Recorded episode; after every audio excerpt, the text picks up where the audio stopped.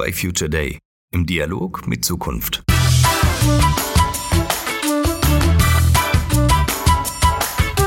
Es gibt diese Momente, in welchen wir entscheidende Weichen für die Zukunft stellen.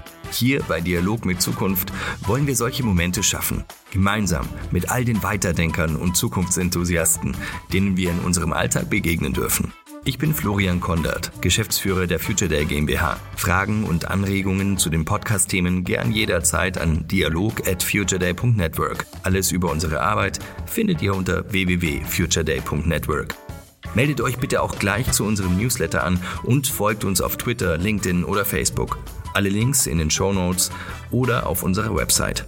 Warum sich das lohnt?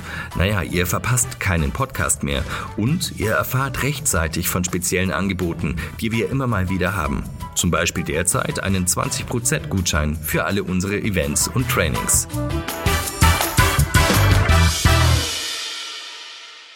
Kürzlich im Rahmen der weltweit renommierten internationalen Tourismusbörse, kurz ITB, hat Österreich Werbung den zweiten Platz als Verkehrsbüro des Jahres erhalten und zwei weitere Auszeichnungen für das wunderschöne Schwerpunktvideo Gemeinsam ankommen und Mindful in Nature. Beide Links finden sich in den Show Notes, unbedingt sehenswert. Dafür zunächst mal herzlichen Glückwunsch an Sie, Frau Stolber, und danke, dass Sie sich als Geschäftsführerin von Österreich Werbung Zeit für das Gespräch heute nehmen konnten. Ja, danke vielmals auch von meiner Seite. Freue mich sehr. Frau Stolber, warum steige ich ein mit der ITB und warum freuen wir uns so sehr auf Ihre Teilnahme auf unserer Bühne beim kommenden Future Day am 25. Juni in Frankfurt? Weil Sie sprechen im Themenblock Next Innovation über ein Feld, das derzeit extrem viele Unternehmen und Menschen gleichermaßen beschäftigt. Weiterdenken von Tradition zu Transformation. Warum ist das Spannungsfeld zwischen Tradition und Transformation für Sie so spannend? Eine, eine gute Frage. Vielleicht zurück zu den Videos. Also wir freuen uns sehr über diese Anerkennung, denn sie sind ja ein gutes Zeichen dafür, dass wir richtig liegen. Und wenn ich jetzt sage, richtig liegen, dann ist ja sozusagen die nächste Frage, womit eigentlich? Und da kommen wir schon direkt zum Tourismus und auch zu dieser Frage von Tradition und Transformation. Denn der Tourismus ist eine super spannende Branche. Er ist eine Folie auf der sich ja gesellschaftliche Entwicklungen perfekt ablesen lassen. Und das Reisen, das verändert sich übrigens gerade fundamental, denn es geht um äh, das transformative Reisen. Also man sieht das gut auch an diesen beiden Videos, die Sie genannt haben. Eintauchen in die Kultur, in die Lebenswelt des Reiseziels, eine sinnstiftende Begegnung mit den Einheimischen suchen und darüber hinaus, es geht auch um eine persönliche Veränderung, die das Reiseerlebnis mit mir macht, also Selbstreflexion und, und Entwicklung. Das ist jetzt sehr, sehr spannend. Das heißt, auf der einen Seite sprechen wir vom, von der Transformation im Business und auf der anderen Seite wird Transformation eigentlich so ein bisschen auch das Angebot per se. Genau. Jetzt sind Sie ja bereits seit 2006 Geschäftsführerin von Österreich Werbung. Und das ist ein Zeitraum, in dem unglaublich viele Dinge passiert sind, insbesondere im Bereich Marketing und Technologie, beziehungsweise vor allem durch deren Verbindung auch. Als Beispiel, mhm, wir mussten 2006 noch alle ohne iPhones auskommen. Und äh, Facebook. Können Sie sich noch erinnern, wie die Welt damals war? Unvorstellbar. und, äh, und auch Facebook zum Beispiel in Deutschland kam erst im Jahr 2008 auf die Monitore. Also das ist ja insofern in Ihrem Kontext auch sehr spannend, denke ich, wenn man bedenkt, dass Österreich Werbung die maßgebliche Content-Drehscheibe für Österreichs Tourismus ist. Äh, welche Art von Nostalgie regt sich da bei Ihnen, wenn Sie an dieses Zeitfenster denken, wenn Sie zurückblicken? Ja, eine, ist auch eine spannende Frage. Es ist, es ist vielleicht weniger eine Nostalgie als vielmehr eine, eine Überraschung, wenn man so in den Rückspiegel blickt, wie rasch alles geht und, und wie sich dann dennoch eigentlich alles immer wieder äh, fügt. Und, und ich will da jetzt gar nicht pathetisch werden, aber äh, Kommunikation ist ganz sicher die Basis des Menschseins. Und die hat sich in den letzten 20 Jahren völlig verändert. Persönlich finde ich das extrem faszinierend. 200 Jahre lang haben wir als Gesellschaft ein Konzept von Privatheit äh, etabliert, von Regeln für den Umgang miteinander, was sozusagen äh, wie an die Öffentlichkeit kommt. Und innerhalb von 20 Jahren ist das alles auf den Kopf gestellt. Aber da blicke ich jetzt nun nicht nostalgisch zurück, eben, sondern vielmehr überrascht. Und, und für uns, die wir ja bislang als zentrale Kommunikatoren für Urlaub in Österreich uns etabliert haben, erlebt haben, da gibt es jetzt eine ganz zentrale Fragestellung. Also wenn die Kommunikationshoheit verloren geht, wenn jetzt gerade in dem Augenblick hoffentlich tausende Personen in Österreich Bilder und Kommentare über ihren Urlaub in Österreich posten, was für eine Aufgabe haben dann wir noch und welchen Nutzen können wir stiften? Oder haben Sie mir eine schöne Rutsche gelegt jetzt, weil äh, ich möchte noch einmal Ihren Erfolg auf der letzten ITB und die immens wichtige Rolle der Tourismusbranche in Österreich stellen. Und fabuliere hier auch wild, dass Ihr Unternehmen vielleicht noch eher umfassend auf dem neuesten Stand von wirksamen Trends sein muss, als so mhm. mancher Großkonzern eigentlich, um seine Arbeit so exzellent machen zu können. Ist das aus der Luft gegriffen?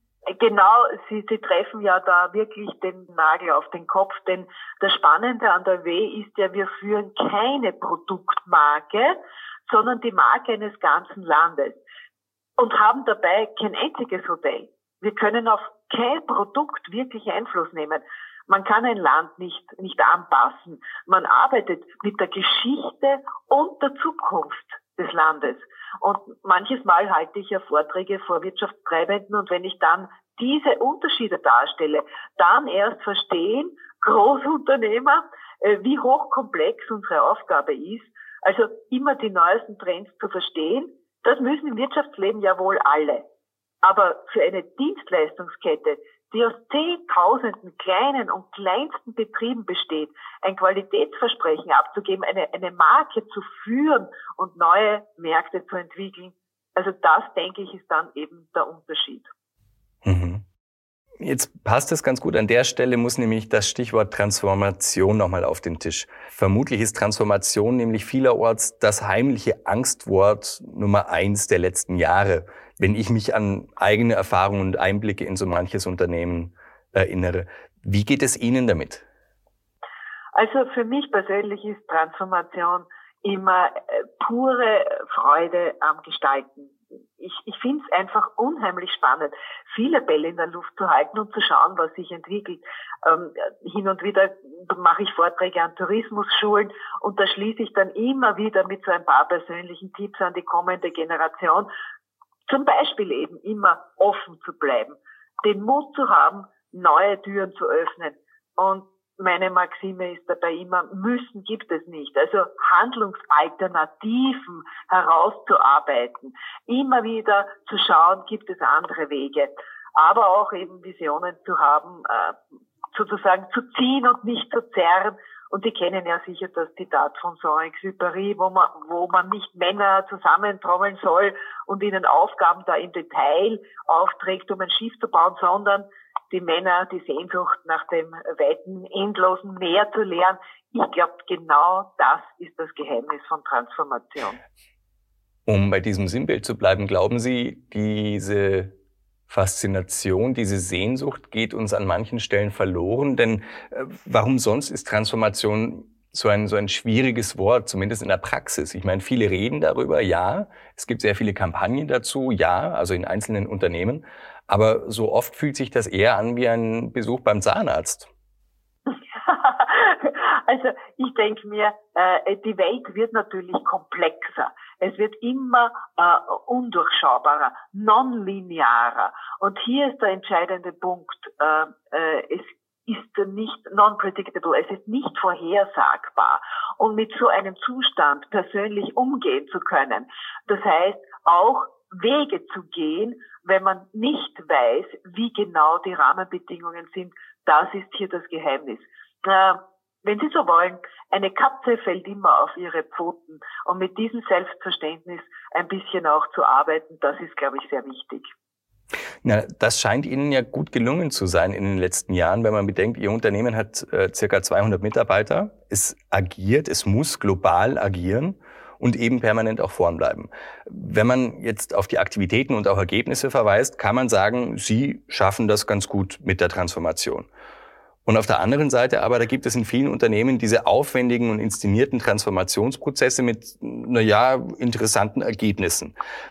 Wo steckt, so glauben Sie, die Gefahr, hier falsch abzubiegen? Insbesondere, wenn wir auch das Wörtchen Tradition mit dazugeben, das ja auch in vielen Unternehmen drin steckt? Also äh, die Gefahr ist äh, falsch abzubiegen, die ist in jedem einzelnen Moment gegeben, wenn man falsch bewerten könnte. Und ähm, eine meiner persönlichen Glaubenssätze ist ja, es gibt kein richtig oder falsch. Es gibt eine Entscheidung in dem Moment, wo sie diese treffen. Und es ist eigentlich ganz egal, ob das jetzt im höchstpersönlichen Umfeld oder beruflichen Arbeitsalltag ist. Entscheidend ist für mich, ob ich mich mit bei der Entscheidung in den Spiegel schauen kann. Also habe ich die Entscheidung gut abgewogen? Habe ich versucht, alle Einflüsse zu evaluieren? Habe ich Fachmeinungen, die Kolleginnen und Kollegen gut gehört, nicht Wesentliches überhört? Und dann was trauen Sie dem Unternehmen zu? In, in wie vielen Schritten kann man eine Vision, kann man sich einer Vision annähern? Was braucht es dazu? Insofern ist natürlich Tradition schon wichtig. Tradition bedeutet ja die, die Weitergabe von etwas, also dass nicht alles aufgelöst wird wie bei der Disruption. Traditionell zu sein heißt ja, auf einer Geschichte aufzubauen, die aber eben nicht unverändert weiterhin gültig ist. Da fällt mir ja das, das Zitat von Gustav Mahler ein. Tradition ist ja eben nicht die Anbetung der Asche, sondern die Weitergabe des Feuers. Jetzt sind wir nochmal in den Sinnbildern. Mir kommt da Folgendes in den Sinn, und zwar das der Eiche und das der Weide. Die Eiche ist zwar stark, aber bricht im Sturm und die Weide biegt sich. Ist es, ist es denn so, dass dieses Entweder-Oder und dieses ähm, tendenziell vielleicht etwas zu radikale uns zum Problem wird, wenn wir über Transformation nachdenken? Also, dass wir dann sagen, nein, es muss jetzt die Disruption sein oder wir müssen jetzt alle plötzlich wie Startups agieren und stattdessen vielleicht ein wenig äh, vorsichtiger und, und demütiger mit den, mit den Veränderungsprozessen umgehen? Würde das vielleicht helfen? Also ich glaube, es macht schon sehr viel Sinn zu schauen, wo man herkommt. Ähm, natürlich gibt es, äh, wenn Sie Startups erwähnen, es gibt natürlich auch Unternehmen, die ja noch, äh, die, die ja in einer ganz anderen Denke und auch ohne Geschichte dastehen. Äh, da geht es dann um andere Mechanismen. Aber äh, für uns in der Österreich-Werbung ist es genau so, wie Sie sagen. Man schaut auf die Wurzeln, auf das äh, sozusagen, was man bislang, wo man sich bislang entwickelt hat. Und das gilt es aber aktiv und, und, und, und zukunftsgerichtet weiterzuentwickeln. Also ich würde schon meinen, dass das äh, ungemein wichtig und sinnvoll ist, zum Beispiel, wenn man für ein gesamtes Land, für die Marke eines Landes zuständig ist, hier mit einer gewissen Sorgfalt umzugehen. Also Revolutionen wird es bei uns nicht geben. Mhm. Und äh, wie es scheint, hat dann auch der Aspekt der Identität eine sehr, sehr starke Rolle, mit der man auch respektvoll umgehen möchte oder muss, ohne die als äh, determiniert hinzustellen dann auch. Mhm, mhm, ja, also sozusagen da kommt so ein systemischer Aspekt rein. Ja, wir sind ja äh, zuständig oder wir sind ja auch hier, um eine gesamte Branche zu unterstützen. Und wie wollen Sie denn eigentlich zehntausenden kleinen Betrieben, äh, wie wollen Sie hier ohne eine Steuerungsgröße, ohne dass Sie hier eine, eine hierarchische Zuständigkeit haben, wie wollen Sie hier agieren? Wie, wie, wie gelingt denn eigentlich hier eine Intervention in, in so ein komplexes Netzwerk? Also ähm, das finde ich sehr spannend. Äh, zu dieser Tradition und Innovation kommt natürlich auch die Frage dazu, in welchen Setting bewegen wir uns. Und hier halte ich sehr viel davon, in Netzwerkstrukturen zu denken, also in nicht hierarchischen äh, in nicht hierarchischen Strukturen. Und da, das, glaube ich, ist auch ein wesentlicher Punkt, weil Steuerung im klassischen Sinne wird es ja nicht mehr geben.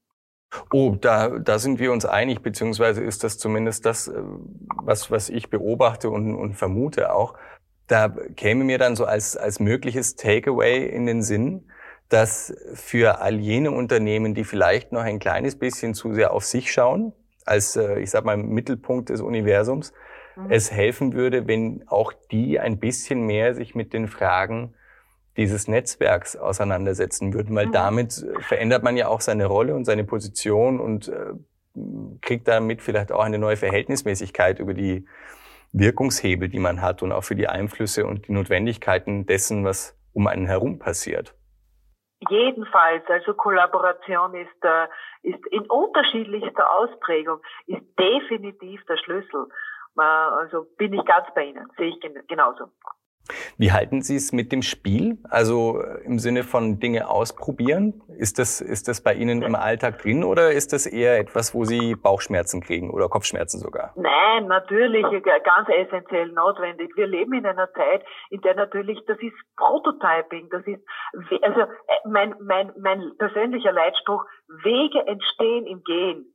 Man weiß oft nicht, äh, wo, wo einen der Weg hinführt, aber man muss sozusagen einmal sich auf die Reise machen. Äh, und äh, selbstverständlich ist es heute nicht mehr mit Projektmanagement gegeben, wo Sie sozusagen linear planen und, und wissen, in einem halben Jahr sind Sie dort und dort.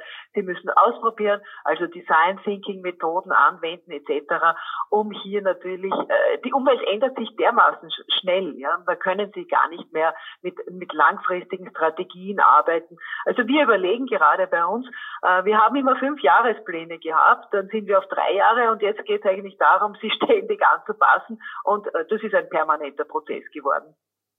Das hört sich sehr plausibel an und die Folgefrage, die bei mir aber sich dann auftut, ist, brauche ich dafür verstärkt ein Selbstbewusstsein oder Zuspruch derer, die mich in die Position gebracht haben und die auch in der Lage sind, ähm, diese Position dann eventuell anzuzweifeln? Also ich denke mir, ich würde gerne mit einem Bild antworten. Also früher war es relativ einfach in der Wirtschaft. Autopilot rein und man hat gewusst, das ist so wie auf der Autobahn fahren, Autopilot rein, man, äh, man, man kommt dann irgendwann ans Ziel. Heute haben sie die Bergrallye. Also sie wissen nicht, was hinter der nächsten Kurve lauert. Ein Felssturz, eine Ziegenherde, was auch immer.